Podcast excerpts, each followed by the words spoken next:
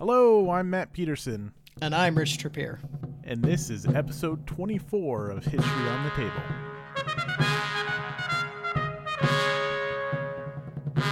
Hey, Rich, how's it going? It's going great. Good to talk to you again. I don't I don't think we've really talked much since our last recording. I th- we've texted here and there. We've talked like on forums, but Hey, think I've Rich, do you actually- do you remember on Monday night when we played an RPG? Oh God, I forgot about that already. yes, I do remember that now. How did I forget that? You know what? It's funny because I failed my we- sanity check. Yes, you did.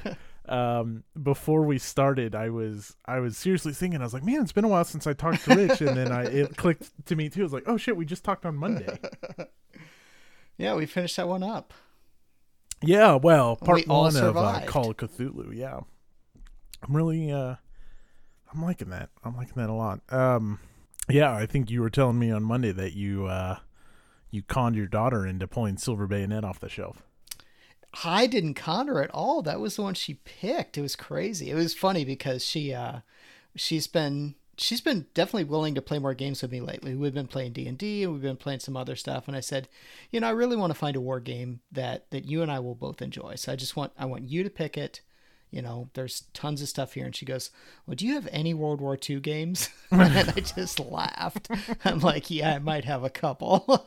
so I showed her like my World War II collection and everything, starting to think, "Okay, what's a simpler one we could play World War II?" And then and then she looked up and she goes, well, "What is Silver Bayonet?" I'm like, "Oh, well, that one is actually we had actually talked about that one a year or so ago because she was intrigued by the hidden movement part of it." So um, yeah, I told her about that one. I said, well, "That's not World War II; it's Vietnam." And I said, "But yeah, if you wanna if you wanna get that one out, we'll play that." So we just haven't had time to play it this week, but probably next week we'll get started on that. Nice. And Silver Nice. Bayonet's nice too because it's got all those intro scenarios that are literally just like a single piece of paper is the whole map. and- Oh yeah, yeah, and they're fun. Like Yeah. not only are they good intros, but they're good fun scenarios. yeah. So I think she's going to be wanting to play the Vietnamese though because I think she wants to be hidden. Sure, sure. Well, then you got to get the full map out. So Yep, uh, she's probably a little young to watch watch We Were Soldiers, though, huh? probably. Yeah. Yeah. yeah, well, that's too bad because then you could tie a movie in, but maybe Yeah. at some point. That's cool that uh, she's at least interested enough to pull a war game off. That's pretty cool. yeah. Uh, well, I don't think much is like there hasn't been any like we did a torrent of stuff at the beginning of the year, but it's been pretty slow and steady. The big thing, you know, I'll save all the other crap for the, the end of the show, but I just want to announce that registration is open for Sork Fest. I'm confident enough with how things are going in the world and how vaccines are rolling out and all that stuff that we'll be able to have a a responsible and safe and good and well attended uh, convention this summer. So July 30th through August 1st in Overland Park, Kansas, Historic Fest, featuring Next WorkCon and designers Mitchell Land and Mike Denson for Last Hundred Yards. Yeah. Um, there'll be a link in the show notes. There's a Facebook page, all that stuff. Should be a good time. I cannot wait. I'm going. Yeah. Um, I'm actually we're gonna we're gonna bring the family, make a weekend of it. I'm the Ooh, only one that's gonna be attending the con, but my wife she went to school near Kansas City, so she's still got a few friends there, and Yeah. gonna eat some barbecue. We're gonna go to the World War One museum, have a good time. Oh yeah. That'll be uh, when you're at the World War One museum. Dip down, just go right down the hill to Union Station. It's free. You can walk around and just just to see the architecture. Yeah. Uh, totally worth it. And there's like uh, I don't know if you guys are into. There's a free mini train exhibit, and if you like that, you can see it. Or if you don't, you don't have to. But just going inside Union Station is uh, really cool. Nice. I can't wait though. And Missed- I would missed out on everything last year, and I need it back. Right. If you're not afraid of heights, pay the extra to go up. You take an ele- rickety ass elevator up to the top of the Liberty Memorial, and then you got to go up like three flight three flights of spiral stairs. So it's Liberty Memorial. Is that a, a building, a tower? What is so it? that is it's a memorial. It's a tower that sits on top of the World War One museum. The World War One museum was built in this location because Liberty Memorial is the one place that I want to say I always mix it up. I think it was the top generals for each of the um, allied nations. So Russia, England, United States, and France all met at Liberty Memorial. It's like the one spot where they met. Hmm. And they After the unveiled war, it. I assume. Yeah, they unveiled the memorial sometime after the war. Okay. and so like the museum is fantastic and then like up above there's two other art exhibits with these like big sphinxes and then this giant um, memorial and you can go to the top and get the best view of kansas city it's really nice check it out Well, I am a little afraid of heights, so Oh, uh, well, we'll see. there's a nice Well, high wall, I'll look so- at it from the bottom and, and decide how rickety it looks. the tower looks stable. You do get a killer view just from the World War One museum, but if you, anyways, and that's a good recommendation for everyone. You can go to, you can be on the lawn and in the uh, the overlook of World War One for free and Union Station's free. So, anyways, that's uh, that's this summer. You can watch the Royals, assuming they're in town. I don't, I don't know what the dates are this year, but Yeah, I'm fine with not watching the Royals. nice. All right. Uh, well, let's let's keep talking about some games. Um, now I saw you posted elsewhere, but you picked up one of the Fleet games. I did, and it was almost just by accident. I wasn't really looking for it. So I was watching. Um, I, I bought my daughter a phone, and I wasn't even thinking about it, but I got an email a couple days later saying, "Hey, you get Apple TV for free for a year." I'm like, "Oh, cool." And I've been hearing about this Tom Hanks movie, uh, Greyhound. Have you heard about that? Mm-hmm. Okay, so I was like, yeah, I heard that was good. I want to watch it, and I watched it, and it was good. It was, you know, it was my kind of movie, like not not bloody or anything. It was like inside the guy's head, and and I, I really want to read the book now too. But I was like, oh, I really need to go find a game about hunting submarines now because the movie is about a destroyer captain leading a convoy across the Atlantic and like uh, 42, I think it was, you know, sort of at the happy time for the Germans. Um, and then someone posted, they said, well, there's an older game called Submarine, and that that's a really good one. So I was like, yeah, I'll check that out. And then just, you know, luck has it, or good or bad, depending on whether you're in my wallet or not. Uh, someone posted on like Consim World on Facebook literally the next day, hey, Submarine plus all these other games. Submarine was like 20 bucks. So I was like, oh, I'm all over that. I'm going to get that. And then I was scrolling down his list and he had Sixth Fleet too. So I've been wanting a fleet game for a while and I didn't really honestly even care which one. So I was like, throw that one in there too, save on some shipping. And now I've got two good naval games that are sitting here waiting to be played. Nice. Yeah. Um, Six Fleet is one, and I think I mentioned like I really want to get back to that series. It's one that like you know the the hottest term right now is like living rent free Yeah. in your head and shit. Like, well, whatever. F- f- Fleet has taken up resonance because I see it on the shelf and I just think about it because I mean that that's one of those times and we've talked about this before. Like a great thing about war games is just like the ex- obviously like game mechanics and all that stuff's cool, but like the memories and like just overall game experiences. Right? We've talked about things like that. Fleet and playing uh Seventh Fleet is what I played is one of those games where I was like, this is an amazing experience. We had like broken up the command and just like talking with my buddy, and, like, what are we gonna do? And it was it was it's just fantastic. So cool that you're getting into it. Uh, it's something I want to explore more for sure. Yeah. I hope I hope Compass does a good job of of the reprint. I'm gonna be optimistic. Well, But- there you go. You can be optimistic. Right. So uh, speaking of reprints and doing or not doing a good job, uh, Highway to the Kremlin 2, uh, which was pretty highly uh, talked up by um, the Wild Weasel, uh, Bruce Geryk, yeah. on his podcast. He was pretty jazzed for it, and I saw the pre-order, and they had like a, I think they ran like a ten percent off deal, maybe twenty percent off. I don't, I think it was ten. And so, pulled the map on it, or pulled the trigger on it, and it came in. First thing was, the game is shipped in like a skin-tight cardboard container with no padding. So the game shows up, it's already dinged up. It's like, ah, fine. Yeah. But then I open it up, And this is a new game, right? this is brand new, Okay. brand new, just came out. They And this one, this is this is Napoleonics, not World War II, right? Yeah, yeah. This is and it's this is from Operational Studies Group uh by oh, Kevin right, Zucker. right. Okay, yeah, And he makes a bunch of um Napoleonic games. Yeah. And I've heard good things. I've I've just never played them. And so I figured, "Hey, this looks great. Uh let's give it a try."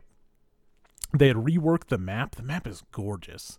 Like it is seriously one of the best maps I looked at or have looked at, I should say. Um but I gotta pick a bone here. One because it's a very expensive game for what it is. It's hundred twenty dollars. Yeah. There's one counter sheet, two rule books, and two maps, and there there are some like card stock, um, uh, like charts and stuff like that. So one Noth- counter sheet, two maps, 120 bucks.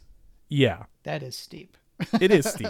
it is steep. Small publisher though. But Yeah, you know, we're going to talk yeah, about that's- Revolution Games here in a little bit, and Yeah. that game is two maps and a counter sheet and a rule book and charts, and it is a third of that price. Yeah. Um, and this is this is not a comment on the game because I haven't played yet. It does not solo well. I've got it like clipped and ready to play as soon as I can go, but I think Highway to the Kremlin specifically has hidden information. So, I'm yeah, beside the point. I open the game up and I'm trying to figure out how to put the maps together, and then I realize you can't. There's a white border all the way around both maps, but there is an overlap hex that is very clearly supposed to lay over Oh, east map right. supposed I to lay over the left I map. remember you posted about this. Right.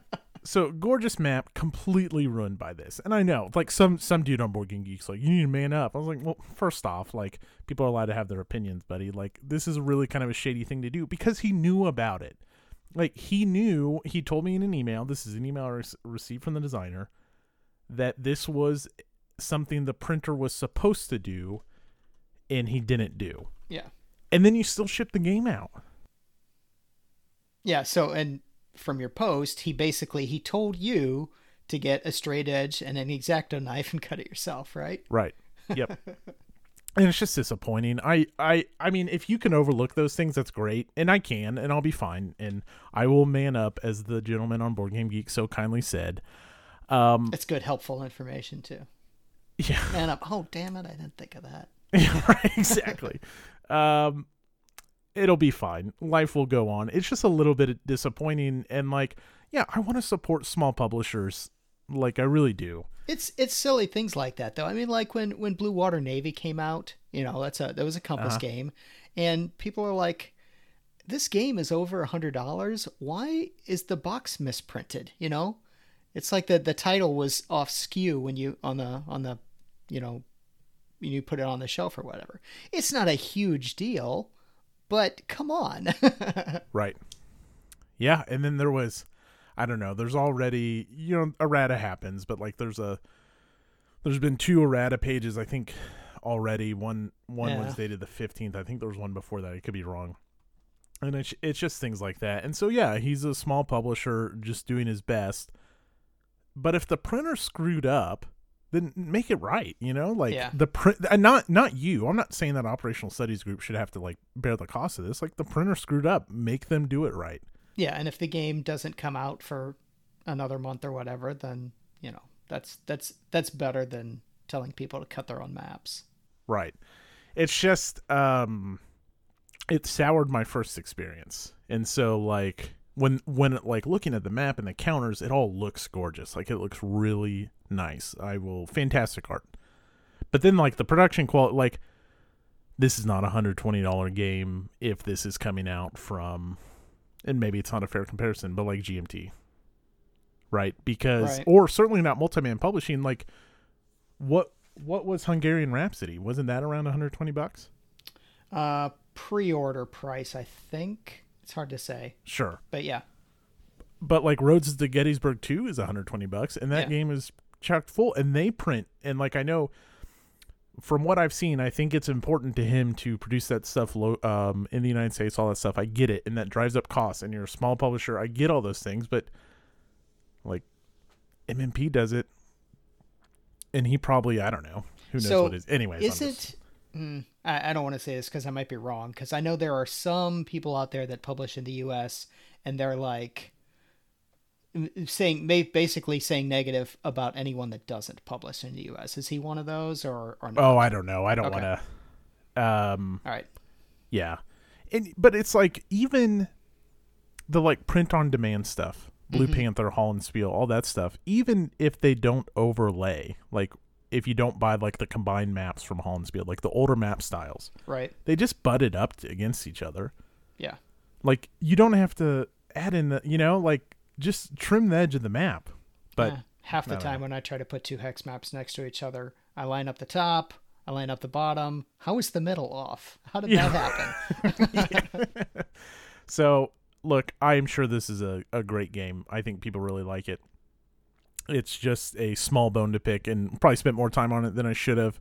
Um, I think the game sold out. So, um, yeah. It's obviously not that big a deal to some people, and it wasn't a big enough deal to like the next week. I was, or I don't, whenever the game came in last week, I was in half price books, and I was checking out um, the game section, and there's a game called 1806 Rossbach Avenged. And that is an operational studies group game that um, the box was damaged, but the inside components were fantastic and organized and separated. And so that's part of the days um, there are some series games from OSG, and that's part of the Days series. So uh, now I have two of them, and it wasn't enough to for to defer me or deter me from getting another one, although it was used. So cool. Anyways. I look forward to hearing how the actual game is. Yeah, I got it all out, and then I found out like it's not very soloable. Yeah. So, um, so is it then hidden I, information like you put your armies off to the side and you just mark where the armies are on the board, that kind of thing? I don't know. It may just be face down. Oh, okay. Um, so there, I was talking with someone to start playing it on Vassal, but I don't think the uh, the version two mode is on Vassal. So oh. maybe we'll play as soon as it's available. So all that being said, I am very excited to try this game. It was just a, uh, and it's fine. It is what it is. Um, Ardwolf did an un- unboxing. If you want to check out like how big a deal it is, it may not even bother you, and then you'll be fine, and you can go enjoy your game man up. All right, let's talk about some books. Uh, so I have not like hardly any nonfiction. I've been on a, a fiction tear, which we'll talk about. A lot of Warhammer fiction, which we can talk about later. But uh, I did start, and I have got to say, the GMT release of Samurai Battles is like perfectly timed with that Netflix documentary. Oh yeah, definitely. Like they nailed it because I was like, yeah, I'm not gonna get Samurai Battles. And then I watched like three episodes of that documentary. I was like, I gotta find a copy of Samurai Battles.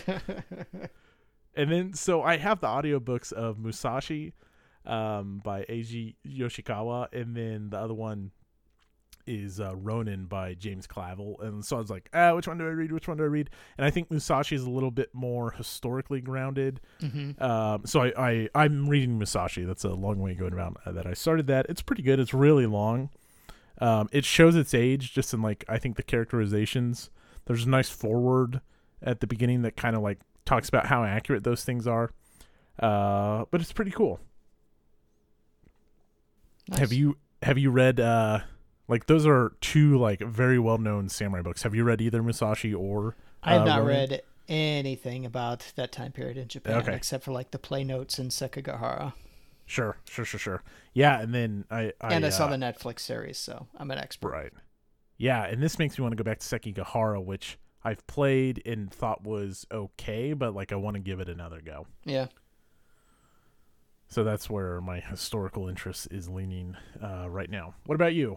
You been reading anything? Yeah, I, I talked about Ghost Soldiers last time, and I finished the mm-hmm. book, so it didn't time my reading, so I was on a new book the for the new episode. But uh, just to recap, it was a it's about uh, a raid by the Rangers in World War II on a POW camp in the Philippines. And basically, at that time, they knew that the Japanese were, I mean, everyone knew the Japanese were losing the war. This is like early 45. And the Japanese were starting to move some POWs back to the home islands and just kill the rest. And the U.S. knew this was going on, so they wanted to get into this POW camp and, and save these get these 500 guys before the Japanese could execute them. So um, it's about that that Ranger raid on that on that camp, and it was just an excellent book. There's a there's a movie about it too. I think it's just called The Raid that I'm gonna have to see sometime. Um, but the book was great. Loved it. It was by Hampton Sides. We've talked about him before as well. For sure. So like arbitrarily, like if you're on Goodreads, like what out of five would you give Ghost Soldiers? Uh, I if I could do half stars, I'd probably do like four and a half. I don't know if you if if it was it was if it's only four. I I didn't do ratings on Goodreads, but four four and a half. I mean, it was very sure. entertaining. So yeah, it was a good book. Good.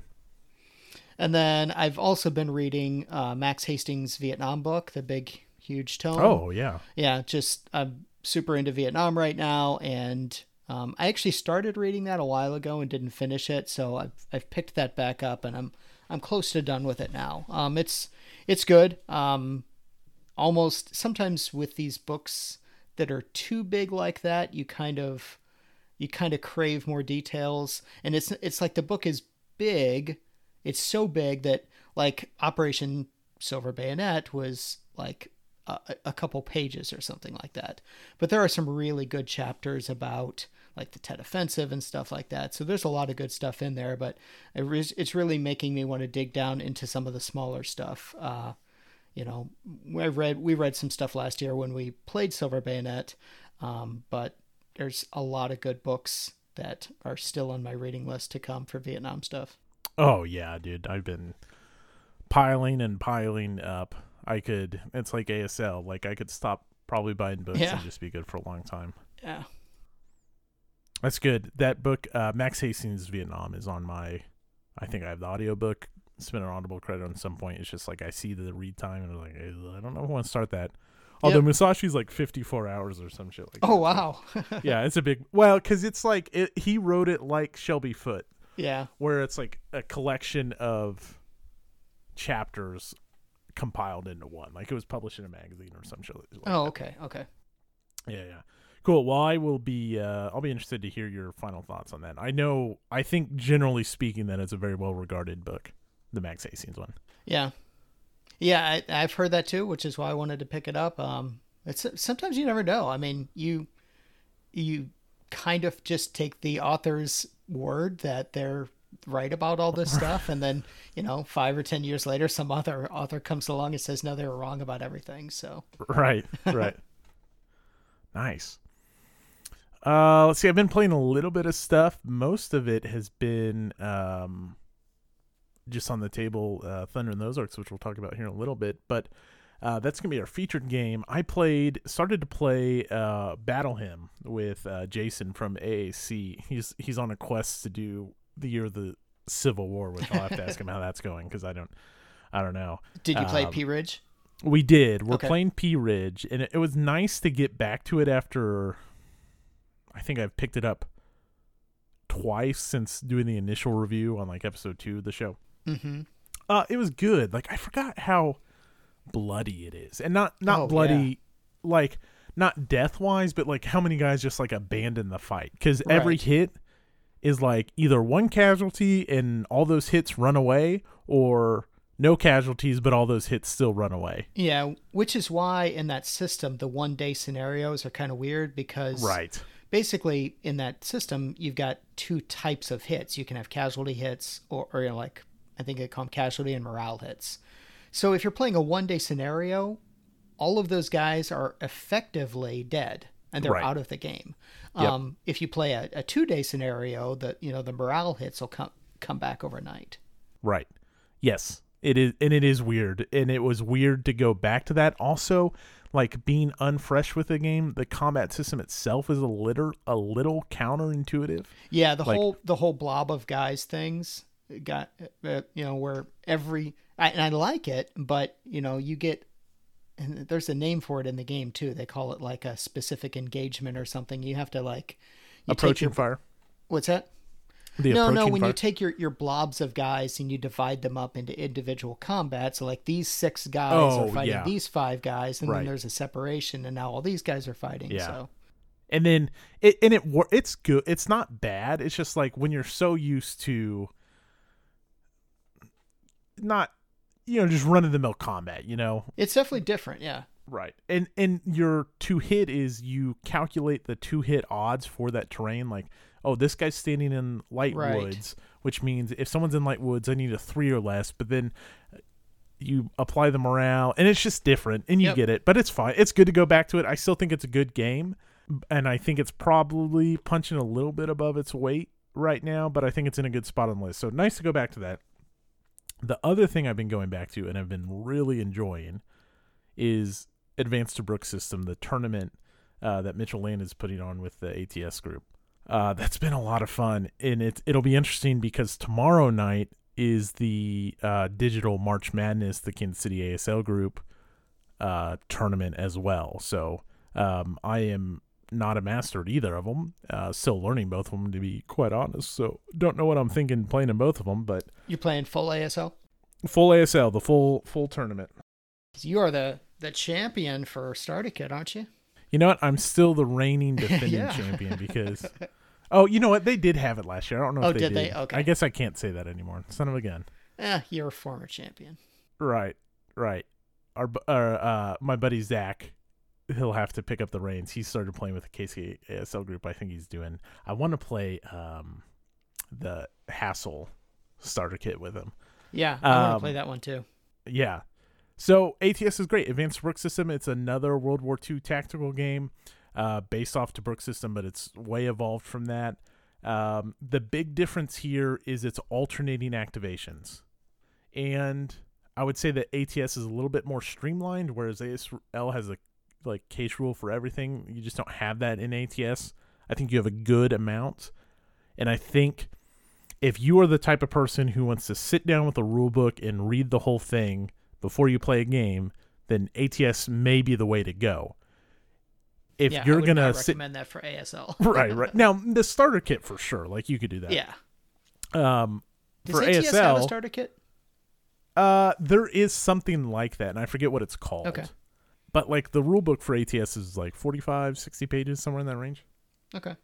Um, so, anyways, big difference. Another thing here, talking about bloody games, is everything is a hit in ATS. Like you're gonna inflict if you hit instead of just being a morale check, Oh, okay. you're always inflicting some kind of casualty plus a morale check. Um, and and it kind of plays out a little bit differently, but those are the two big differences. I think they both hold. I actually really like them both, um, and it was really fun to get back to it. Uh, the second game, I just got lit up by machine gun fire in an area that I thought I was covered in, and just like my Canadians just got destroyed. Uh, but the first game I won, and so uh, I've got another game coming up. So it's that ATS, good Nice. stuff. I think Uh, it's real quick. I'll just add, like, if you're if you're listening here and you're like, I want to get one of these, I think it's like which company's BS I want to put up with more. Critical hits like weird production style, and like you have to buy extra counters, or like ASL and MMPs like shit just being unavailable and out of stock Yeah. and being super dependent on other things. Yeah, uh, so I it's mean- like which one annoys you more and go with I- other. I'm a super huge ASL fan. But if someone came up to me and said, Hey, I'm trying to decide between ATS and ASL, how should I choose? I would say, Well, who are you going to play with? Because, Yep. and do they already have one of them? Play that one. Right. Yep. Yep. Yeah. Is there a local group that does this? Because, yep. Yeah, I agree 100%. But they both have merits. I think they're both great. I think one of the guys I played with, uh, Evan, even asked, he said, so he asked something to that effect. I was like, really? It doesn't. It's not that different. Yeah, I So- mean, I've I haven't really played ATS, but I've seen it played, and I know a little bit about it. And I remember watching it at the time and thinking, yeah, if I wasn't already invested in ASL, sure, I'd buy this and play it. Right. But having, you know, I've got quite a bit of sunk cost in ASL, so Sure. Speaking Um, of ASL. yeah. Speaking of ASL, continuing my historic ASL, we're playing Red Barricades uh, on Vassal, and um, yeah, we finished up the first campaign day, did all our refitting and everything, and started the second campaign day. So we're, uh, I think the campaign is, I think it's five days long. So it's basically five scenarios in a row. You always use the same map. Uh, where you start on the map depends on where you finish to the last day. So there's a few rules as far as refitting. You like your wounded leaders get evacuated. I had a whole tank platoon get recalled. You know, like in the middle of the night, they're like, "Hey, we need you guys somewhere else." So you just lost a tank platoon, um, but you get more Wow. reinforcements as well. So hey, here's a couple rifle companies for you, uh, and you get points to spend. So you could spend them on rifle companies, or more tanks, or more heavy weapons, or support weapons, or artillery, or sniper numbers, or all kinds of stuff. Um, but I'm enjoying the hell out of it. It's a lot of fun. We're playing Red Barricades, so it's it's the Battle of Stalingrad. I'm playing the Germans, and uh, my opponent in in between the two decided to buy Molotov cocktails. So he he rolled uh, in a, in ASL you always want to roll low, and he rolled three ones in a row, a one and then and then snake eyes, and just decimated two squads of mine that were encroaching on his factory. Nice. Yeah. So are you saying that historical ASL was like uh, legacy games before legacy games became a thing? Yes, I am saying that. Which is pretty cool. I think that's pretty neat. Like Yeah, that that premise is dope. That's awesome. Yeah. Yeah, and I've got a couple other historic ones. I've I mean uh, yeah, I've got I've got the uh Hatten in Flames and one other. Um I started playing Hatten in Flames last year and my opponent just needed a break for a while. So, uh Hatten in Flames I enjoyed quite a bit too, but historical ASL is a blast. I love it. Nice. I'm jelly. Yeah, and then I'm also playing Downtown. That's the air war over Vietnam game. Um, back to Vietnam again. Uh, continuing this one, or though actually I think both sessions might have been since the last time we recorded, but um, I've played this one before. It's the same system as Red Storm and Bloody April and Elusive Victory. Um, I think Downtown is my favorite of all the ones I've played. Wow. I haven't played Elusive Victory. I have it, but I haven't had a chance to play it yet. In fact, my opponent and I last night were just talking about getting a, a campaign game going in one of them. So, same kind of thing as historical ASL. A campaign game is basically a legacy version of the same game. Um, but I think I like Downtown the best just because it's it's definitely simpler than Red Storm. Uh, not as many not as many planes, not as many counters, not as many uh, missiles and all that stuff. So, um, but it's it's still a nice sweet spot of you know plan the air raid, avoid the enemy's defenses, try to shoot down their fighters. I will say that you know we're playing a very early scenario, so this is like summer of '65, and his MIGs are basically invisible to me because my detection level is just absolute crap. So, um, but then again, his MIGs aren't that powerful either. They've they they crippled one of my bombers. They caused another flight of bombers to jettison their bombs and and go back home. Um, but his MIGs aren't that powerful either. So it's it's well balanced. It's fun to play. I love it. Have you um have you read or no that's not what I was well first I was I was gonna ask two questions but then I combined them. uh first off, are you playing this on Vassal or are you guys playing face to face? Yeah, we're playing Nice. Vassal. It, it's a local opponent, um, but just for now, we're still playing on Vassal. Okay. And a book I've talked about before, and I'll recommend to you, is Clashes Air Combat over North Vietnam. And it's it's something I've put on the back burner because it, it's very dense. But for like a dense book and that much detail about jet fighting, the reason I've talked about it before and like how much it's piqued my interest in um, jet combat. The what is interesting, I think, in the beginning of the book, it talks about like the steps taken to counter the MiGs or Yeah. like why this was there. It's very good. Um, Yeah. You may want to check it out. It's specifically Vietnam 65 to 72. So Okay. I read one last year. I think it was called The Hunters, and it was about the wild weasels. And It was, yeah.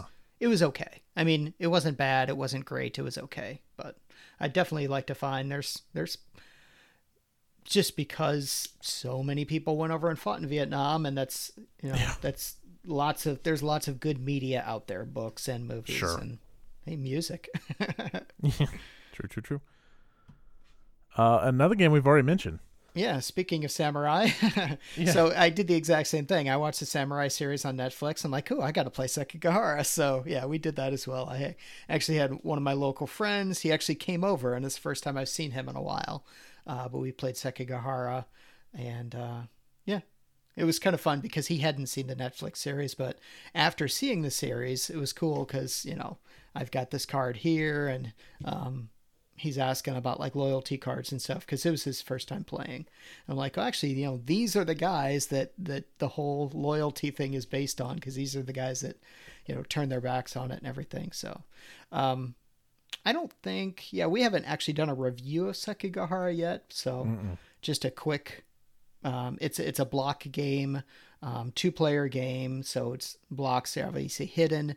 And the big mechanic in the game is you have basically two resources: you have cards and you have blocks, um, and you have to have them match up in order to be effective. So there are strategies that you can use. It's not just luck. You know, sometimes you'll you'll fight a battle you know you're going to lose because you're trying to get different cards into your hand so you can win this bigger battle on the other side of the board. Um, but basically, if your cards don't match the blocks that are taking place in the battle, they just won't fight for you. And then there's also loyalty cards in the game so that you can actually play them on your opponent and possibly, mm-hmm. you know, that, that big army that he just brought into battle, you can say, no, they're going to fight for me this time instead. So it's a, it's a gorgeous game. Like I said, I walked away the first time I played not feeling great about it, but I want to revisit it. Um, you know, we did, um, oh my gosh, I can't, a few acres of snow on Yucata. So yeah. Uh, oh, and that one's on I there too. Re- yeah. Cause I've yeah, played yeah. that on there. Yeah. I should. uh And it's a good implementation of it as well. Oh yeah, I've heard the Yucata version is like the bomb.com. Yeah. I will. uh Maybe I'll refresh the rules. Maybe we can start up an asynchronous game up if it plays asynchronous. Okay, which based off it does because that's how yeah. I played it. Yeah. Cool. Okay. Uh, I may refresh the rules and then bug you for a game. Yeah, sounds good. And then the other th- since since uh, good call talking about the actual details of the game because we haven't. And I think we should probably mention the Netflix show we're talking about is Age of Samurai Battle for Japan. Yeah, it's like we what? keep just saying Netflix yeah. Samurai show. Well, I think if you if you Google sure. Netflix Samurai, you'll find it. Yeah, but, and if you sure. have Netflix, I'm sure it's all over your front page. But right, um, it was like six episodes. Uh, you know, it was, it was good. I enjoyed it. And from um, what I understand, I will say, it's though, very historically accurate too. So yeah, the beheading in that show. I mean, over the six episodes, you're going to see somebody's head get cut off probably 40 times. And sometimes they just really revel in it. So, depending on what your level of wanting to see gore on the screen is, you know, you may want to consider whether you watch that show or not. But it's good. Yeah, I mean, it's not like it's not over the top. It is a docu series, so it's not like yeah. Right. You're not it's not Game of Thrones level or anything like that. No, it's not that bad. But there's yeah. lots of blood spray. So Musashi takes place starts just after the Battle of Sekigahara. Okay. Uh, just to to place that the at the castle. Um, nice. Uh, well, uh, I guess the topic of this show is samurai. yeah, except it's right. not because our, our featured go... game is just some generic samurai game. right far from it. We're gonna go to Arkansas, where samurai has never stepped foot. So we're going to just northeast of Fayetteville, Arkansas, to the Battle of Pea Ridge. Uh, we talked about already. We're our featured game this month is Thunder in the Ozarks. No, it's kind of home country for both of us. It's not far from either of us, so it is. And I keep saying I want to go down to Fayetteville and see it because then there's also this wonderful like outdoor uh, art museum nearby called Crystal Bridges, which is also supposed to be really nice. Yeah.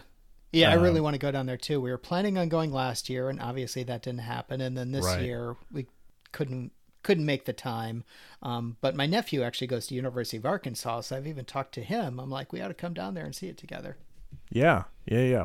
And then not like on the way for me is Wilson's Creek, yeah. which um, I will. So this is a Revolution Games game in the Blind Sword system. Uh, the next, and it's it's been published by like GMT has um, at any cost Metz, and a few other companies have games in this series. But the next one Revolution Games is doing is Wilson's Creek. Oh, I hadn't heard that. Yeah, yeah, they announced that on their Facebook. Pretty cool. So, like I said, this is a this is a series of games. So that's I don't know. To me, that's a plus. Learning series rules or similar rules, uh, designed by Hermann Luttmann. Yeah, series the, is nice. I because I played the first game in this series was at any cost Metz, and that, when I yep. picked this one up, it was easier. Yep, for sure. Uh, and then the map art is by Rick Barber, which I know people go crazy about, and we'll talk about. Yeah, we'll talk about that. right. Um, I guess real quick, let's just set the the Pea Ridge scene. So this is an early uh, Trans Mississippi engagement in Northwest Arkansas in the winter of 1861. And basically, what happens is Sterling Price gets the boot, and then Earl Van Dorn is uh, appointed as general in chief of the forces in the Trans Mississippi. And he says, Hey, I'm going to go to St. Louis. And then that doesn't go well. Basically, the Union forces dig in, and then Earl Van Dorn like outmaneuvers the pants off them and gets on their main supply route in the rear. Yeah. But at the cost of that is like all the soldiers were dead tired. They were hungry, and I think it was freezing their ass during a, an ice storm as well. Yes, it was exactly. And thanks to miscommunication on day two, the artillery resupply for the Confederates went back. so like they ran out of ammo on day two. Yeah. Um, and so like with the odds stacked against them, basically the Union forces hold out and repel this brilliant. I don't know about brilliant. I'm not like a mis, uh, a tactician, but my understanding is a brilliant maneuver by the Confederates to get in the rear and really spell the doom of the Union forces. But they they hold out for well a number of reasons, miscommunications and just battle weariness. I think. Yeah, and you can see that in the setup for the game. When you first set up the game, you know, you're like, A, a why are the Confederates attacking from the north? and and then B, you you're like, holy crap, where are the rest of the Union units? Because they are not going to hold this, Right. especially if you play over on the uh, on the on the western side. Where the Confederate has like these ridiculously huge Texas cavalry units. right yeah they've got like um 11 strength points and um which is a big number especially compared to what's what union yeah like are there. even in uh, like an infantry unit in this usually has like eight or something so right. you're not used to seeing cav that's stronger than infantry. Um this is a chip pull game. Um so we talked about battle hymn and so it's real quick to like want to draw those into comparison. This is a different scale than battle hymn. Uh it's zoomed in like probably i think battle hymn is 300 yards across and this is 150 yards across. And i uh, just because like i happened to look it up battle hymn is something like 150 to 300 men on uh, for one strength point and it's 50 men for um this. So Yeah. you're this is a brigade level chip pull game. And in, in battle hymn so uh, in in thunder in the ozarks it's a it's a two map game. And to be 100% honest it feels like two the maps do connect but they play completely separately. Like i've played this as a four person game and really it's like two versus two and two ver- or you know what i mean? It's one mm-hmm. versus one twice because the maps eventually they will you know you'll roll guys up or whatever but you've got two completely for sets of forces on each map. And then in battle hymn it's really just what is the eastern map in thunder of the ozarks. It's around elkhorn tavern. Well um, no because you have the you- well um no because you have the guys come in on the left side as well right? Like you can go around the big hill. Yeah but i don't that that whole farm area i don't Uh-huh. think that's in battle hymn is it? Okay okay no it may not be I think it's Um, those trying to- guys basically after they just played. overrun the Union, which you're going to do in this game. I think then they go join the Elkhorn Tavern part. Okay. Well, I- like I just played like 3 weeks ago, but now I'm anyways. Um it doesn't matter. Uh just like big picture wise from like a chip pull, so there's there's two kind of things that can happen. You can get events which are pretty cool cuz um right. You can hold them or play them immediately and then you activate um a is it division yeah yeah yeah but i think the division activation chits are what have the brigades under them so like you'll Right, pull right. Yeah, and say- then you get to pick which one you activate. yes so Mm-hmm. you pull your division out and let's say it's oh gosh now i can't even think of the leaders on the map right now but it um let's say you pull your division leader out he's not done you're going to pick one of the brigades under him so let's say you pull osterhaus and then you can activate Greusel's brigade or you can activate Bussey's brigade and then you flip Bussey's counter and then you put Osterhaus back in the cup Yeah. It's like Unless Osterhaus- if he has already activated all his brigades, then Right. you just leave him out. and then but it's not an automatic activation either Right. um, because you may be very limited in what you can do basically just fire combat if you don't pass your um, your activation check which you just need to roll equal to or less than like Osterhaus's number I think is four so you want a four or less to get a full activation with your units yep. um, And it's a it's a D66 system, which is so interesting. cool yeah So if you don't know what that is, it's it's two d6s, but instead of adding them up, you treat them as digits. So you get a number from 11 to 66. And then what you when you roll those dice, you're basically looking for the morale level of the unit you're attacking in your results. So for yeah, example, it's got a great CRT. I love the CRT. Right. It's it's really cool. Yeah, like It- if you could, if you roll a 35, you'll look across at, at what column you're on and be like, okay, for that roll, if their morale is zero, they have to take a hard check. If it's one to two, they take a medium check. If it's you know three or four, then they take an easy check or something like that, or nothing. or nothing. Yeah. Right. And then so then you do then you walk through the procedures based off the difficulty of the check, and then you do a couple other um just kind of morale checks and apply retreats and um it's not very bloody. You will have a lot of guys go off the map, but they kind of work through a track over there and then they kind of rally back onto the map. It's not you're Yep. not inflicting so many like bloody um like injuries and deaths. It's more of like breaking and then coming back later. Yeah. The compl- the system, it. I don't want to say it's not complicated, but you'll you pick up on it pretty quickly. When you first read it, you've got to read it a few times. You got to try to figure out what they're trying to show, and then once once you get the hang of it quickly, you're like, okay, this column, bang bang, green test, red test, yellow test, Right. whatever. Right. And then you flip over your combat sheet and then like there's the green test Yep, like yeah. column that you just check.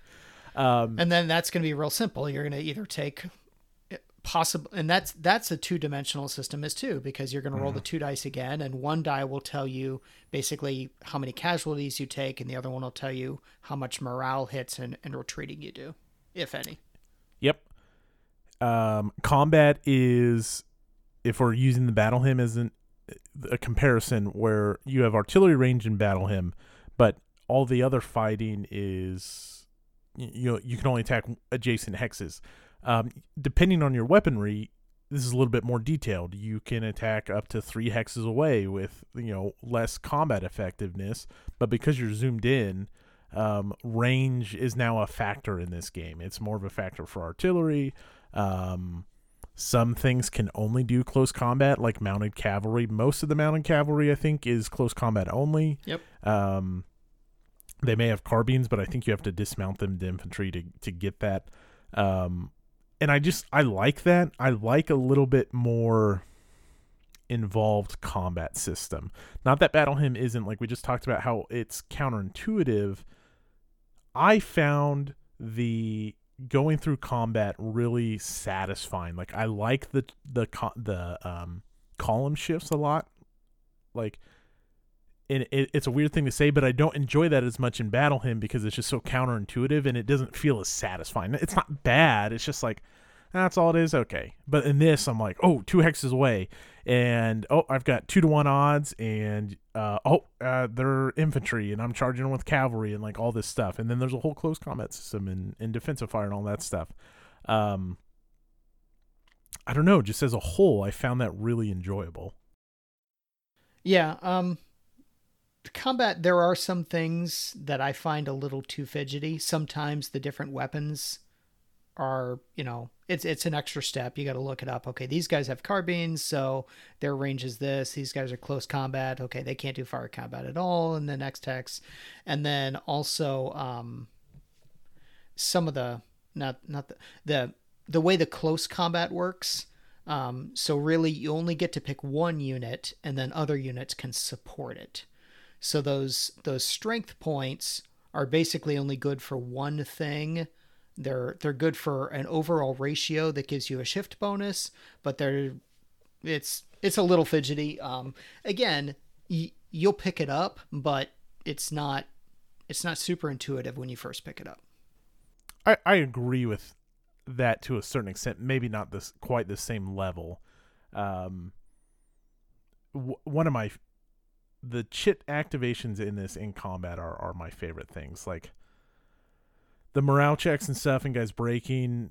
Not not my favorite, but it's not uh, an issue by any means. Um, Yeah, I I agree. Chit pull is one of my favorite mechanics, so I love that. And Well, e- well, of course, but even specifically here, I like the like you pull the the chit and then you put it back in, right, and so it's always kind of like it feels more random and then like the events that come up you're supposed to like pull it so it's face down which is like a really Yeah. like if i have that may be my biggest complaint which is easy to overcome especially playing solo it doesn't matter but like if i was playing opposed like to be really careful with each chit to make sure it's face down when you pull it out like oh come on that Yeah. would be my biggest complaint and I haven't. No, that I have. I played him. I think what we do when we play this opposed um, is we actually feel for the beveling, yeah so well, that we you're supposed to know. w- Yeah, that's how we do it. But, but yeah, that's it's- just like that's kind of absurd Yep. yeah, it's not that big a deal. The only thing is, Right. so with the events, you have uh, how many events you think are on each side? Maybe six or eight, Yeah, I something like eight. that. So you Depends get on to the pick scenario, one too. that you know is going to be in the cup, and then you pick, depending on the scenario and the turn, everything, um, a number of other events that are going to randomly go in a cup. And even if it's your side, you don't know what's in there, except for the one that you know is in there. yep So it is. I I mean, I get why they're supposed to be secret because you know I, you don't know if you're playing against me. You don't know that I've got a tactics event that's going to give me a two column shift anytime I want, um, ready to go. But like you said, it is it is a little fidgety there. It is, but it's also really fun. So I look past it. Um, and like the events, they can range like um, there's a whole artillery phase. Artillery kind of operates outside of the chit pool. You just kind of go back and forth. Yeah. But you can get another chit that like boosts artillery or activates artillery again, or it can be something like uh, the Rebel Yell, which I did a little video on a uh, Rebel Yell on our YouTube channel if you want to go see how close combat and defensive fire works, which basically works the same as fire combat. Real quick video, five minutes long, something like that. Um, like they get a boosted um, close combat attack. And so, like, obviously, you may not want to play that right off the bat. You may want to set it up. And then, so as a Confederate player, you can hold that back. And then, you know, as soon as you get the Union player with their pants down, bam. Yeah. Um, you know what? Another thing I like about this game a lot in in Battle Hymn, I feel like it's run everyone to the front and engage and just hold those locations Yeah. uh, especially in Pea Ridge. That's maybe different in in uh, Gettysburg. Here, I really feel like the Union player has more options to wait because you score points ev- at the end of every round based off several objective hexes, and so right off the bat, And they're different VPs for different hexes. Yep, some are more important than others. And like the Confederates are like way back towards the south that they need to drive to, especially on the uh, on the western map. Um, but like as a Union player, you want to accumulate those points for as long as possible in some of those scenarios because you don't want you need to be earning points at the end of every round, and the way you do that is hold those objectives. And so as a Union player, you're immediately tasked with right off the bat. Well, there's this little one one excuse me, there's this little one point objective hex. Do I reinforce it? Do I try to hold out as long as possible? Because you only start with like three crappy cavalry units and a piece of artillery up there, Mm-hmm. and they're really bad. And it's like, should I pull them back? It should. And so I think that it, like right off the bat, I think the decisions for the Union player are more interesting based off the like smattering of objective hexes and like where do you try to hold and for how long. Yeah. Yeah, um yeah, I don't I when I play solitaire, I only halfway keep points. So but like I said, I have played it opposed before and uh yeah, that and those those objective points that you're talking about at the on that little farm with the the one cannon and the two cav or whatever, they're probably going to get overrun the first turn. Sure. So- It's just yeah, probably. And so like do you pull them back? Like my approach was dismount and like try to hold as long as possible. But of course they got their butts kicked. Yeah. Um have you played so I have only played the east scenario and the west scenario. So there's two they're not starter scenarios, like they're full engagements. There's one that is Leetown, which is on the west, and Right. then there's the Battle of Elkhorn Tavern, which is on the east, and then there's two um, grand battles. Have you have you played the grand battles? Because I have not. I have. I didn't play it all the way through to like to completion, but Uh-huh. yes, I have. And are they are they much different, or is it just more of? I guess you said it was kind of each They side is one v one. They feel very different, uh, mostly just because of terrain, which is Oh yeah, no, I didn't mean between east and east and west. It's say does like does the grand battle feel significantly for example in battle hymn we've talked Oh, about it I the it. big game is way different than the little tiny ones Oh no, it it plays the same, but Mhm. like I said earlier, um, the two maps, it it almost feels like you're playing two one versus one games, and you just happen to be sitting next to each other. okay So so there's that, but the game itself feels the same. So gotcha. like and because the maps are the way they're oriented and everything if you just want to get the experience of playing the game it's you know solitaire just pick one of the sides of the map and just play it it's quicker and easier talking about maps i Yeah. think uh, i think it's time to talk about and i think you have a, a bigger bone to pick than i do yeah uh, Now, so but Barber- before we talk about maps though let's Yep. talk about terrain though because you know if you've never been to southern missouri northern arkansas which is where this took place the terrain is brutal mhm. I mean, some of the hills, you know, this is this is this is the Ozarks. This is where hillbillies come from. this is ozark mountain Yeah. so, um, you know, the the terrain accurately reflects, particularly on the eastern map, Mhm. just how brutal some of that terrain was. I've never been down to Pea Ridge, but I have been to Shiloh, which has similar terrain. And I just remember being amazed that people were hauling cannons up and down these hills. yeah It's just unbelievable. I'm worried someone's going to correct me, and I said that this is Ozark Mountains, and maybe it's not. I don't know how far west those stretch, Yeah, So it's, if it may I'm not wrong- be exactly, but it's but it's that area. it is very hilly and very dense forest. Like some of the best camping and hiking in Missouri oh yeah, is southern rural ass, no one around. Um, yeah, you know, I far, love it. even far away from Lake of the Ozarks stuff. So Yeah. yeah, right on the Missouri Arkansas border. I love it down there. I've been down there So several nice. times camping. The the terrain plays out I it, absolutely and it plays out in Battle Hymn too almost to the detriment of Battle Hymn where like artillery on Pea Ridge only matters in like one spot. I think it's different here Yeah. obviously on the right side you're right but like on the left side you do get some pretty good line lines of sight that make artillery more enjoyable on the Pea Ridge map Definitely. excluding Gettysburg from this conversation it's more enjoyable I think in uh, Thunder in the Ozarks. Yeah, Uh, let's talk about the map then. So Let's Rick Barber is very stylized. Some things I like about it, like I think it looks great. I think his trees look a little cartoony for my taste. Um, but oh, so what? What did you think? I don't want to speak for you.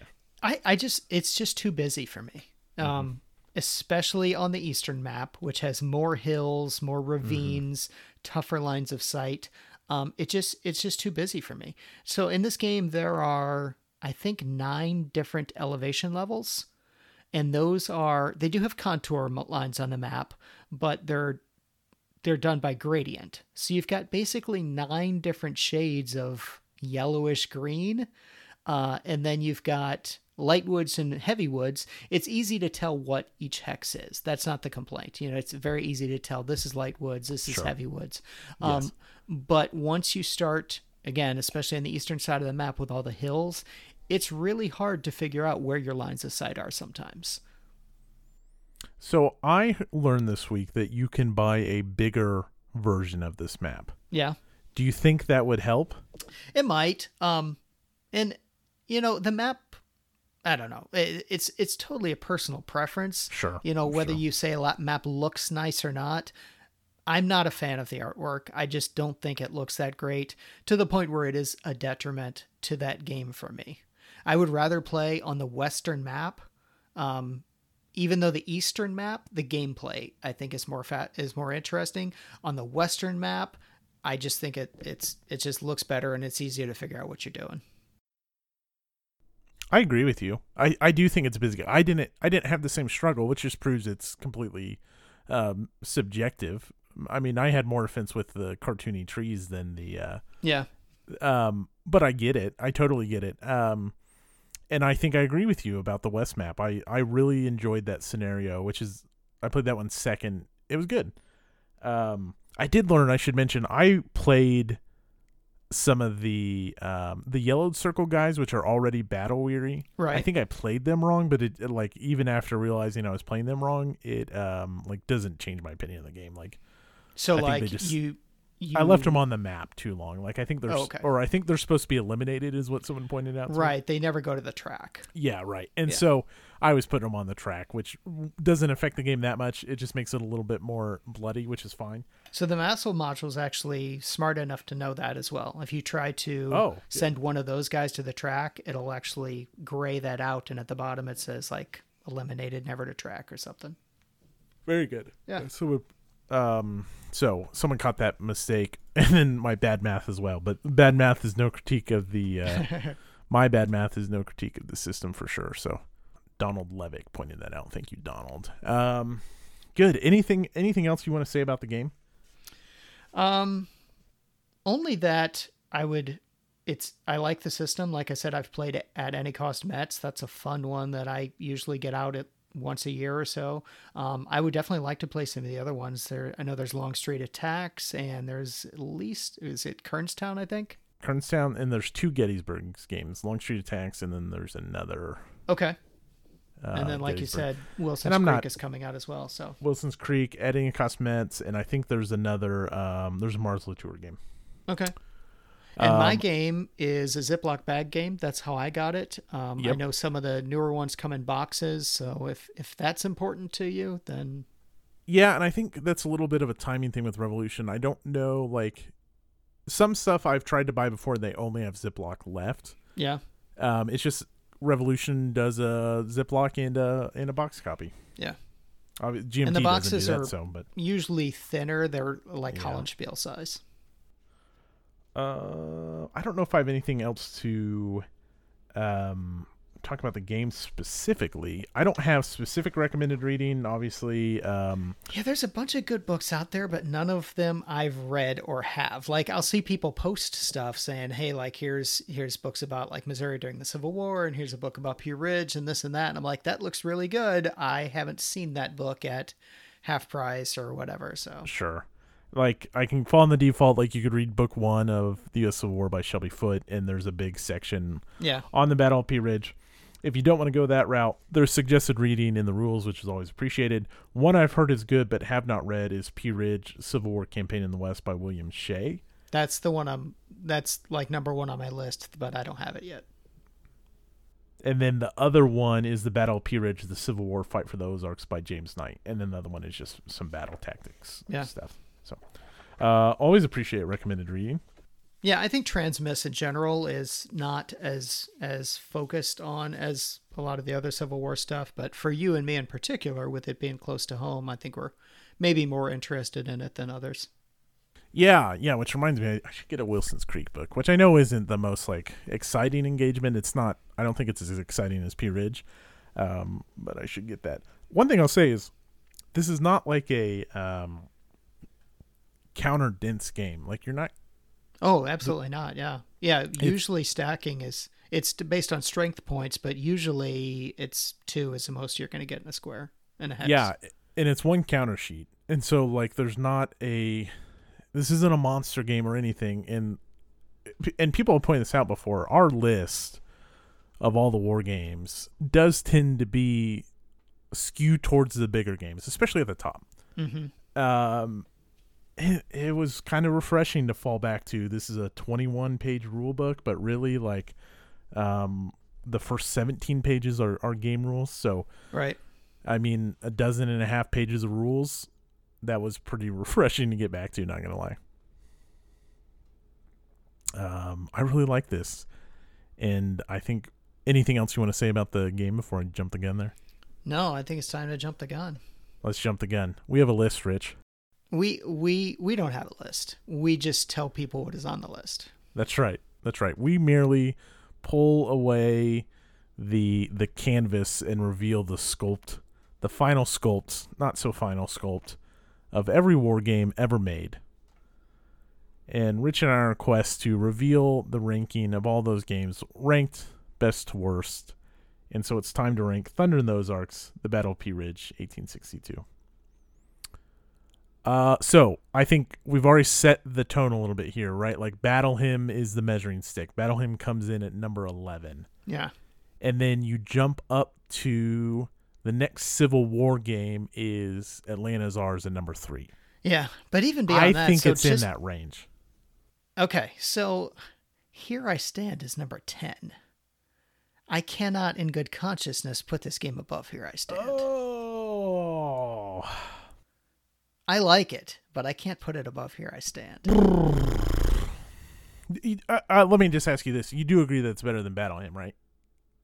Um, yes, I would rather play this one than Battle Hymn. I uh, Okay. I like Battle Hymn, but I like this one better. I mean, honestly, so because Here I Stand is 10 and Battle Hymn is 11, just because of those two where they happen to be, that makes this ranking sort of easy for me. Okay. But I may not be seeing the whole picture. No, that's okay. I I am a fan of Battle Hymn, and I will get Battle Hymn Volume Two, especially to play Shiloh. Oh yeah, definitely. But for very similar games, It's going to come out in the 300th anniversary of the battle. no. Someone could take it to my grave. Um, combat is so much more rewarding in this game. Not that Battle Hymn's bad. I just really like the combat in here, guys. Um, it's it's good. It's good all around. I haven't played that many chit pull Civil War games, uh, but I've played a few, and this is probably my favorite. I don't think it's as good as GCACW. Um, no. so then at number eight we've got Silver Bayonet, and like I don't think it's jumping that, but that doesn't mean it's bad. It's not too far behind there. And then it's Empire, Empire of the Sun, which I haven't played, and then it's Here I Stand, and they're not really comparable in any way. Yeah, it's So it's if- it's really hard to say, "Hey, would you rather have Thunder of the Ozarks or Here I Stand?" And you say, I mean, it's literally apples and oranges at that point. I think, and we talked about this with Fleet and everything else, and we always bring it up, like just the experience that you walk away with. Mm-hmm. I think, I think if you and I sat down and played, and then got four people to play, and on Saturday we played Thunder in the Ozarks, and Sunday we played a six-player game, and here I stand. I think we're gonna walk away with like just more talk about here I stand, like, oh, can you believe Yeah. that happened, or something like that. Yeah, and we've said this before too, though. But there is there is a certain appeal to having a two-player game that you can play quickly. Whereas Here I Stand, if I don't have six, I don't want to play it. That's true. That is not a downside here, but I don't know if that's enough to bump this in front of No, you. Stan. no, I, I think I couldn't- agree with you. Yeah. Okay. I think that's that's pretty clear then. I think this slips in at number eleven. Thunder in the Ozarks, eleventh greatest war game of all time. Let's see. So that puts us at thirty-four. How many do we have to go now? Uh, we got to do at least another thirty-four before we can retire. Okay. Well. And next month it'll be thirty-five more. Nice. When we when you and I have both played every game that we own, we can stop. there you go. there you go. I like that. Oh man, uh, very good game though. Super good. Eleven, like y- when you're like wedging it in there, like you got to say bad things about it, which I'm like worried that people may think we don't like the game. I mean, eleven on this list, even though we have 34 games, like the top two thirds of this list is solid. hmm So it's a good game. I, I would, I, even though I'm not a fan of the map, I would play this one anytime anyone offered.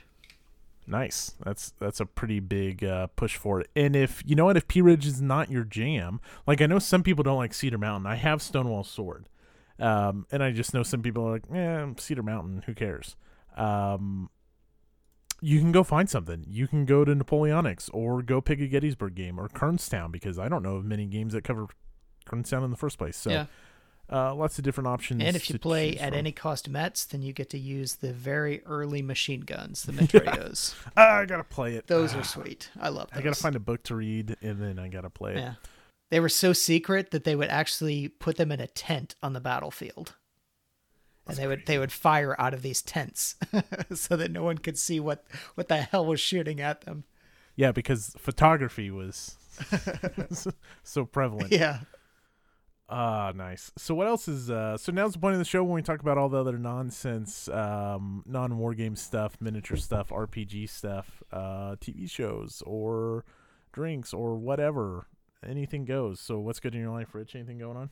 Uh, I've been playing. I just started a, a one-on-one D and D game with my 11-year-old daughter. So that's, That's fun. awesome. Yeah. And are you using the um? I can't, I can't remember what they call them. Do they call them companions Duet. in these? Or yes. Okay. So I I found some. They were in like the Adventurers Guild or something. I found it on DriveThruRPG. It was like a, a three part duet series. It's got a companion and everything. Um, but it's so funny because like she instantly threw the whole story away, and. It's fine. I mean, I've I've DM'd and GM'd plenty of times. I know how that works. But you know, she loves it so much, which is the best part about it. I mean, but like every time it's like, okay, well, we're going to stop here for now. No, I don't want to stop. And then like the next day she's going, can we play some more? Can we play some more? I'm like, That's awesome. you you don't understand. I've got to keep building the track as you are and I had some pre-built track and you didn't want to go that way, so that's fine. And then I, I sort of told her that and she started feeling guilty. She's like, Well, I'm sorry, we could I said, No, no, don't feel bad. Just understand that I need to compensate for that. So Yeah, that's awesome though. Yeah. So I've done I've done one on one D and D with my wife, yeah. um, and I did I kind of mixed the Essentials edition with the starter set, which are very very similar. The starter set has Lost Minds of Fan, Yeah. And I've which is a I've great run, intro. I've run that one three times, I think. Yeah. So I could probably just do that one from memory. Sure. And so I kind of mixed them up, but I took the in the Essentials you get the companion and you get the cards and stuff. I was wondering, uh, yeah, the, so the Essentials kit, I, I don't have that one. I was actually curious about what else in there. So i- think, but if you've already found them, I don't know if I'd recommend it. Although it's probably only like twenty bucks. Yeah. The big thing is are those companion cards and like coming up with the rules to Okay. do that just to play one on one. It is more like you still go to the same city, but there's more of just like a jobs board. There's no like, you know, you're not Yeah. it's more sandboxy. Um, but so my wife gets this adventure or companion or whatever, and the first thing that happens in Lost Mines of Phandelver or whatever it's called is you get jumped by goblins on on the trail, right? Oh, yeah. And so she she goes into it right away and she's killing it, but her companion dies. And so like we're on the road and it's like, nope, let's bring the adventure to a halt and I need to go back and tell his family. so it's like which isn't that big a disruption, but like I don't have I don't even remember what city you come from. Like I don't have that like available to me. Like I did not map out the giant ass city from Dungeons and Dragons, and I don't know anything about it. But it's like okay, let's let's go back and That's when you're like, okay, well, you tell me what city he's from. You tell me who his parents are. let's go back and pay homage to this very generic mage that happened to die and you're attached to him and his donkey. One-on-one RPGing is a very fun experience. yeah. Um but it's very I've struggled with it. Um I think it's a little bit harder. Oh, yeah, definitely. I mean, the last time I did one on one with her was probably five, six years ago. So she's five or six years old at the time. And when we were doing it then, it was almost like we were just making up a story as we go and rolling dice every once in a while. Right. I mean, there was literally I I never wrote down anything at all in preparation. So now I'm you know we're actually using a D and D character sheet and trying to trying to follow the rules a little bit. That's awesome though. That's so cool that uh that you're playing with your daughter. yeah. um i need to get back to my my wife's doing like uh so we we put d&d because like i, I kind of like hey do you want to try d&d and then we did and she's having a blast i was like so i know fantasy's not your jam like here's the other things we can do i was like you can be a teen and investigate like modern day stuff and so that's what we're doing she's like in the southern kids town on bikes or? it is kids on bikes Okay, yeah yeah. yeah, um I'm really interested in that system.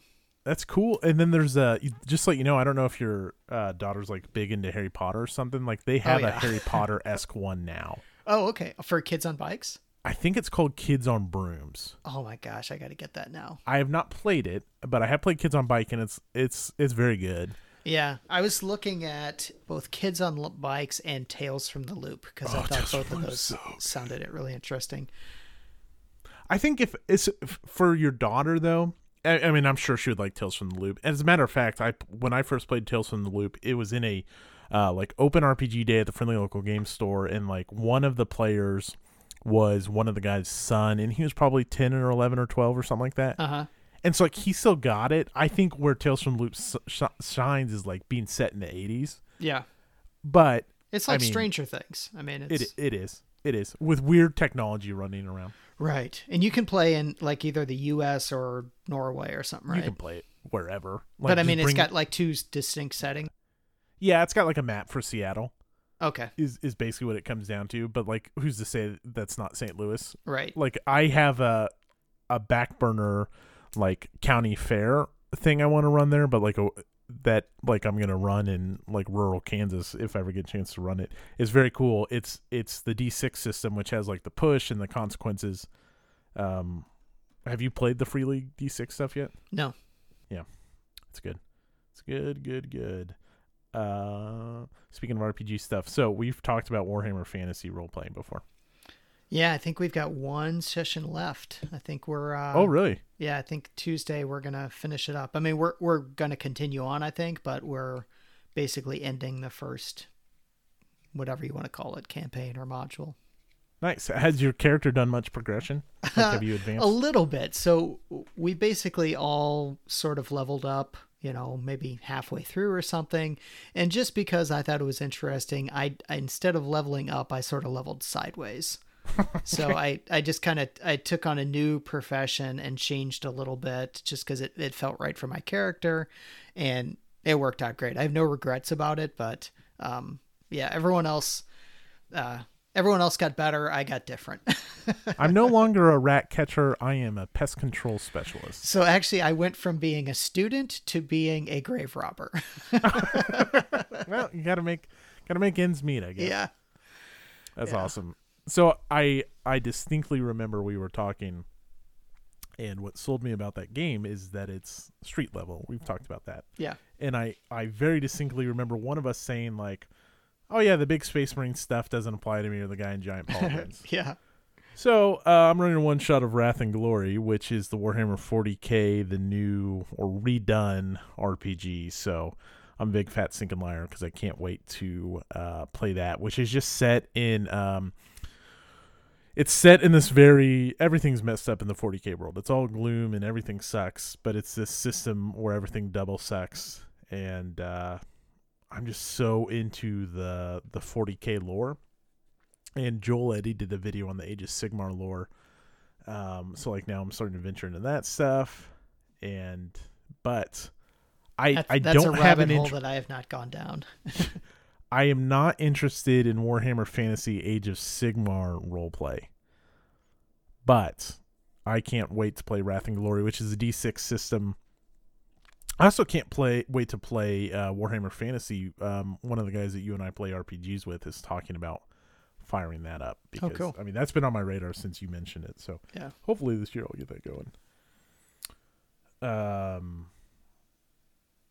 nice. So since I brought it up, I'll make this quick. I've been reading the Horus Heresy novels, which are kind of the, um, that's like the main plot line of we're in the forty thousandth millennium, but you know, ten thousand years ago there was the Horus Heresy, and it's kind of the backdrop to the whole Warhammer setting. And those books are way better than I thought. And so I'm on to book th- four. I'm I switched to um, uh, Sisters of Battle book that's set in the 40k time period, and read through the first three books, and they were just like can't get enough of them. Can't get enough of all the different stuff going on. Love it.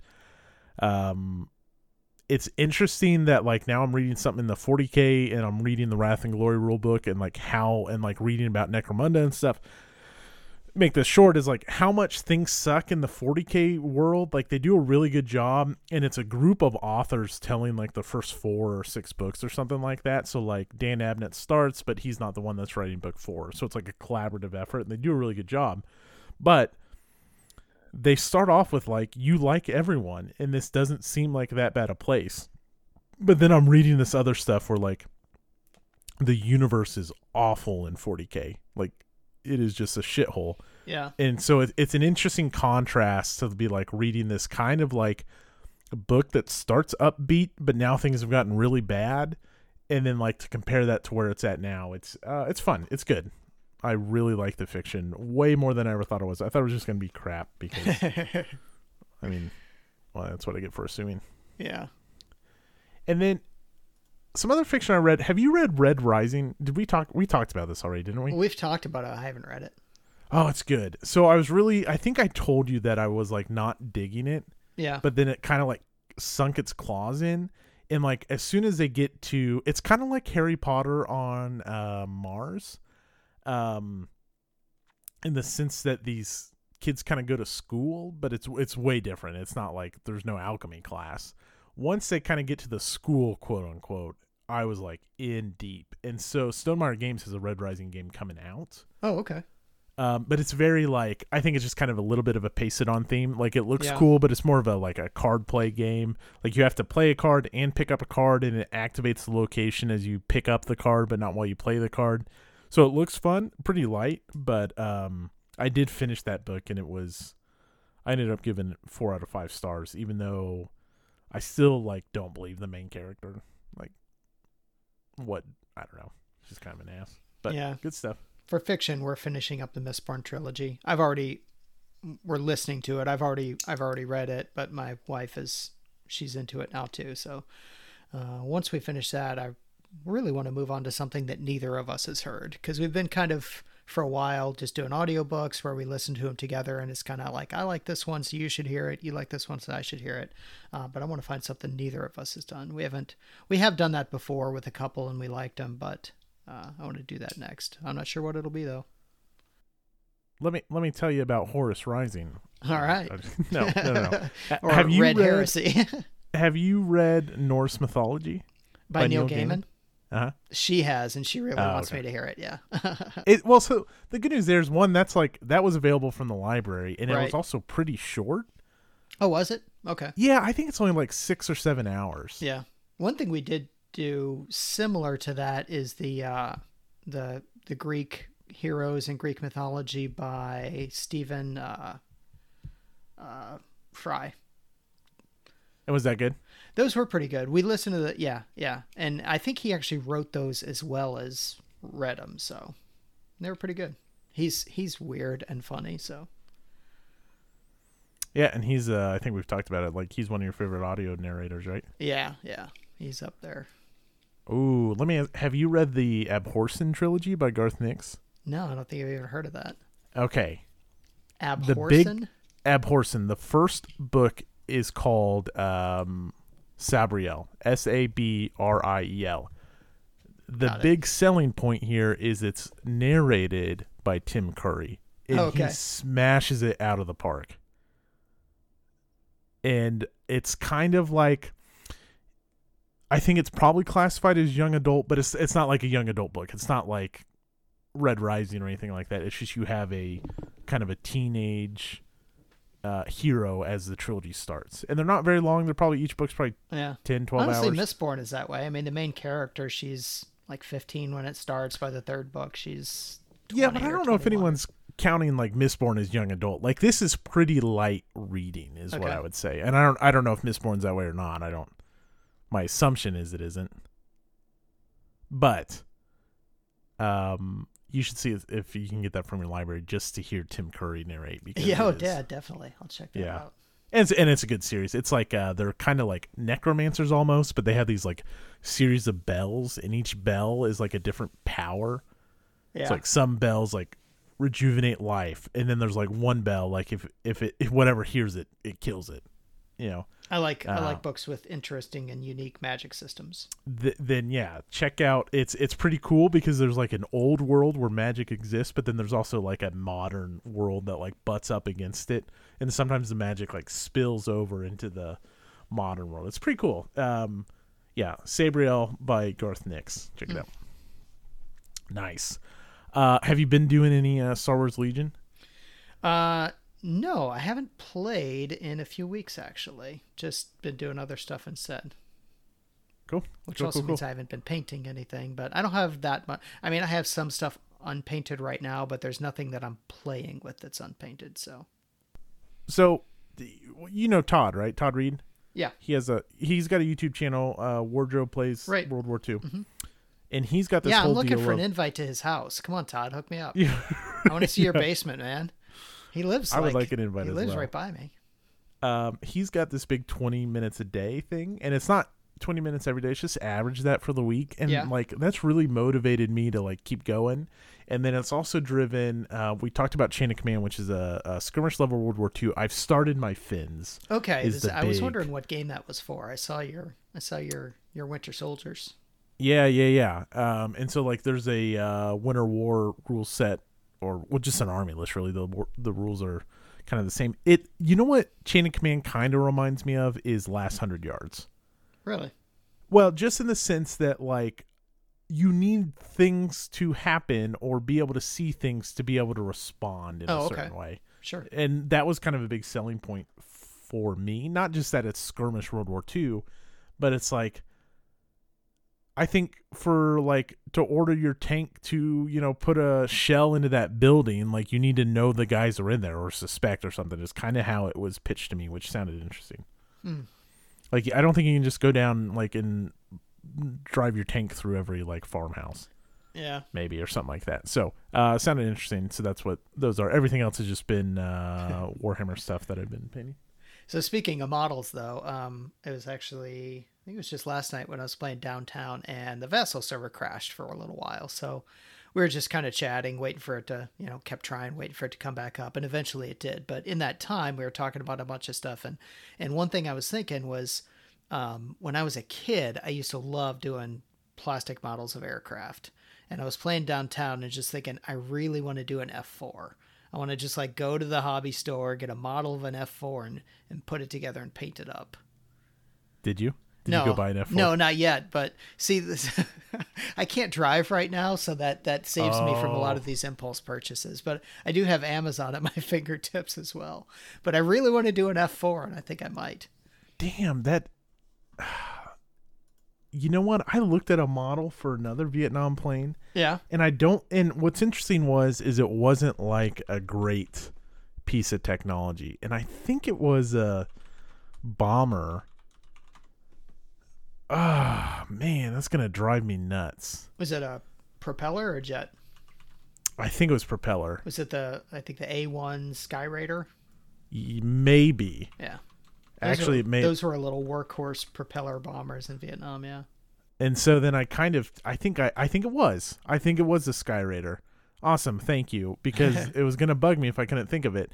Um I just I I don't know, like I don't think they were great and maybe they have their problems and whatnot, but um at some point I actually did look into getting a a model of those. Yeah. Yeah, I So just you- I love the way the F4 looks. You would get an F4, huh? Yeah. Four.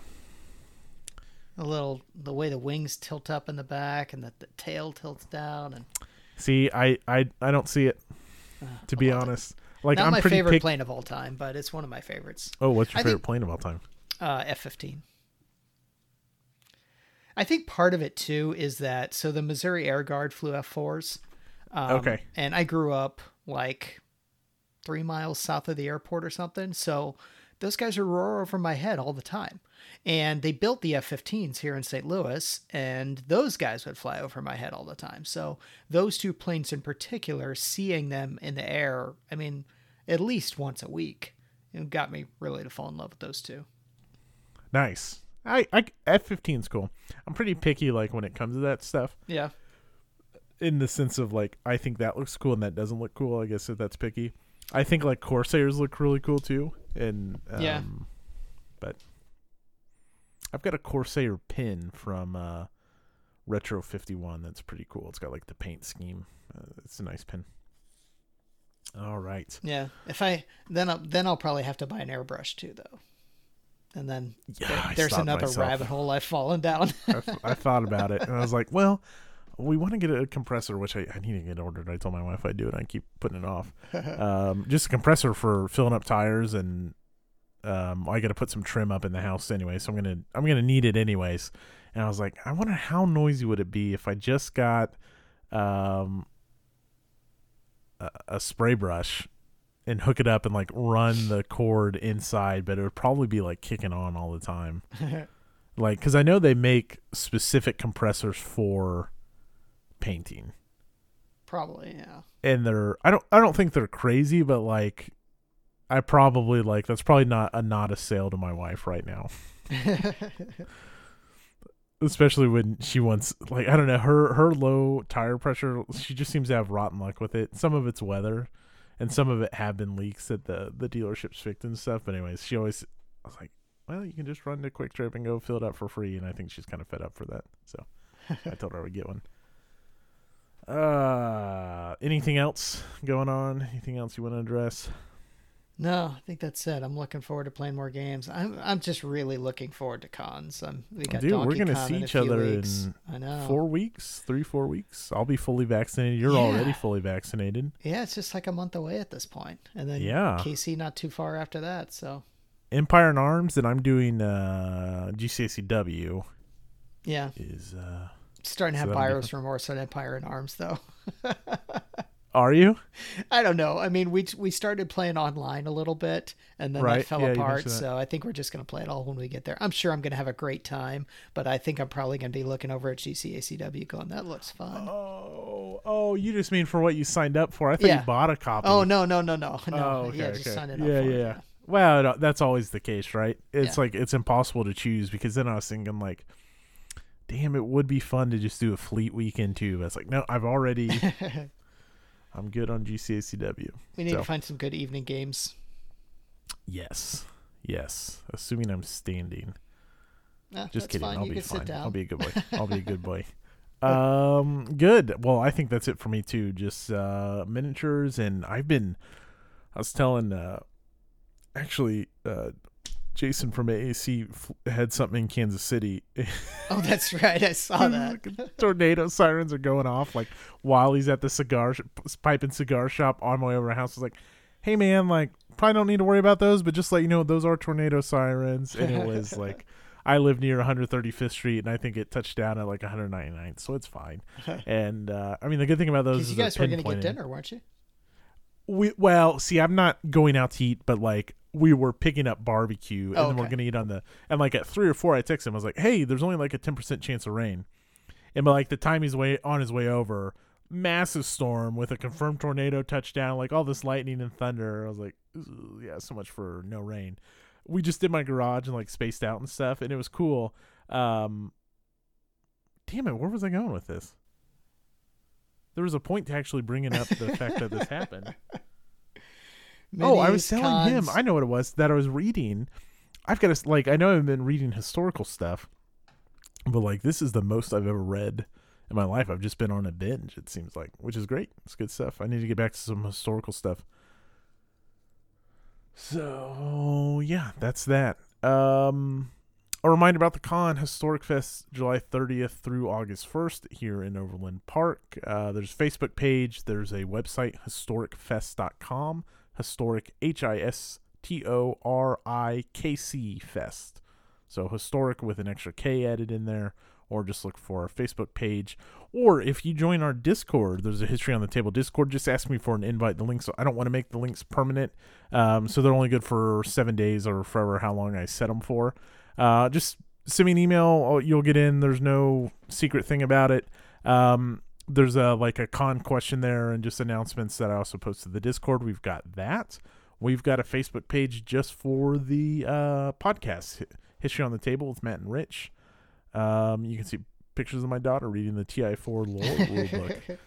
Um, yeah, we didn't talk about that. yeah, I was just gonna say TI4 now too. twilightwars.com but you need to own a copy of twilight imperium 4th edition to play but it's uh, a web implementation of twilight imperium uh, we've got a patreon which uh, our patron live chat is saturday at 8.30 if you're a patron just come hang out. There's nothing to it. Um, just hanging out talking about whatever. It doesn't even have to be war game related. So that'll be this saturday. We do that once a month. I've opened that up to all patrons levels. So whether you're giving a couple bucks or whatever uh, it just helps cover the cost or get close to help covering, covering the cost of doing the show. Um, got a YouTube channel now, History on the Table. Just do a search for it, and then Rich and I have Twitters. I'm at History Table Pod. Trappier Jr. Jr. Did I- Jr. Did I miss anything else? No, I think that covers it. How are, how are your Blues doing? Uh, it's just you know they, they're not doing well at all. They're in fourth Right. place. Um, they're going to make the playoffs probably, but there's just the injuries for the Blues have been ridiculous this year. Kind of racking up. Like on at it. one point, six of our top nine forwards were out. Jeez. And there's not too many teams in the league that are going to do well with that. So No. yeah. No, not So it's just you know rough year. Well, the Canes are doing great. The Jets are kind of like up and down. They're Yeah, still the having a great year, but really great. the Canes are doing like outstanding. Um, Columbus has been giving them trouble. It's weird this year with like the playing teams so much in a row, but um, they've been a lot of fun to watch. There was one the Canes are always fun to watch. There was one point where the Blues and uh, I think it was Arizona played seven games in a row earlier this Nuts. year. crazy. It's like baseball to the extreme. Yeah.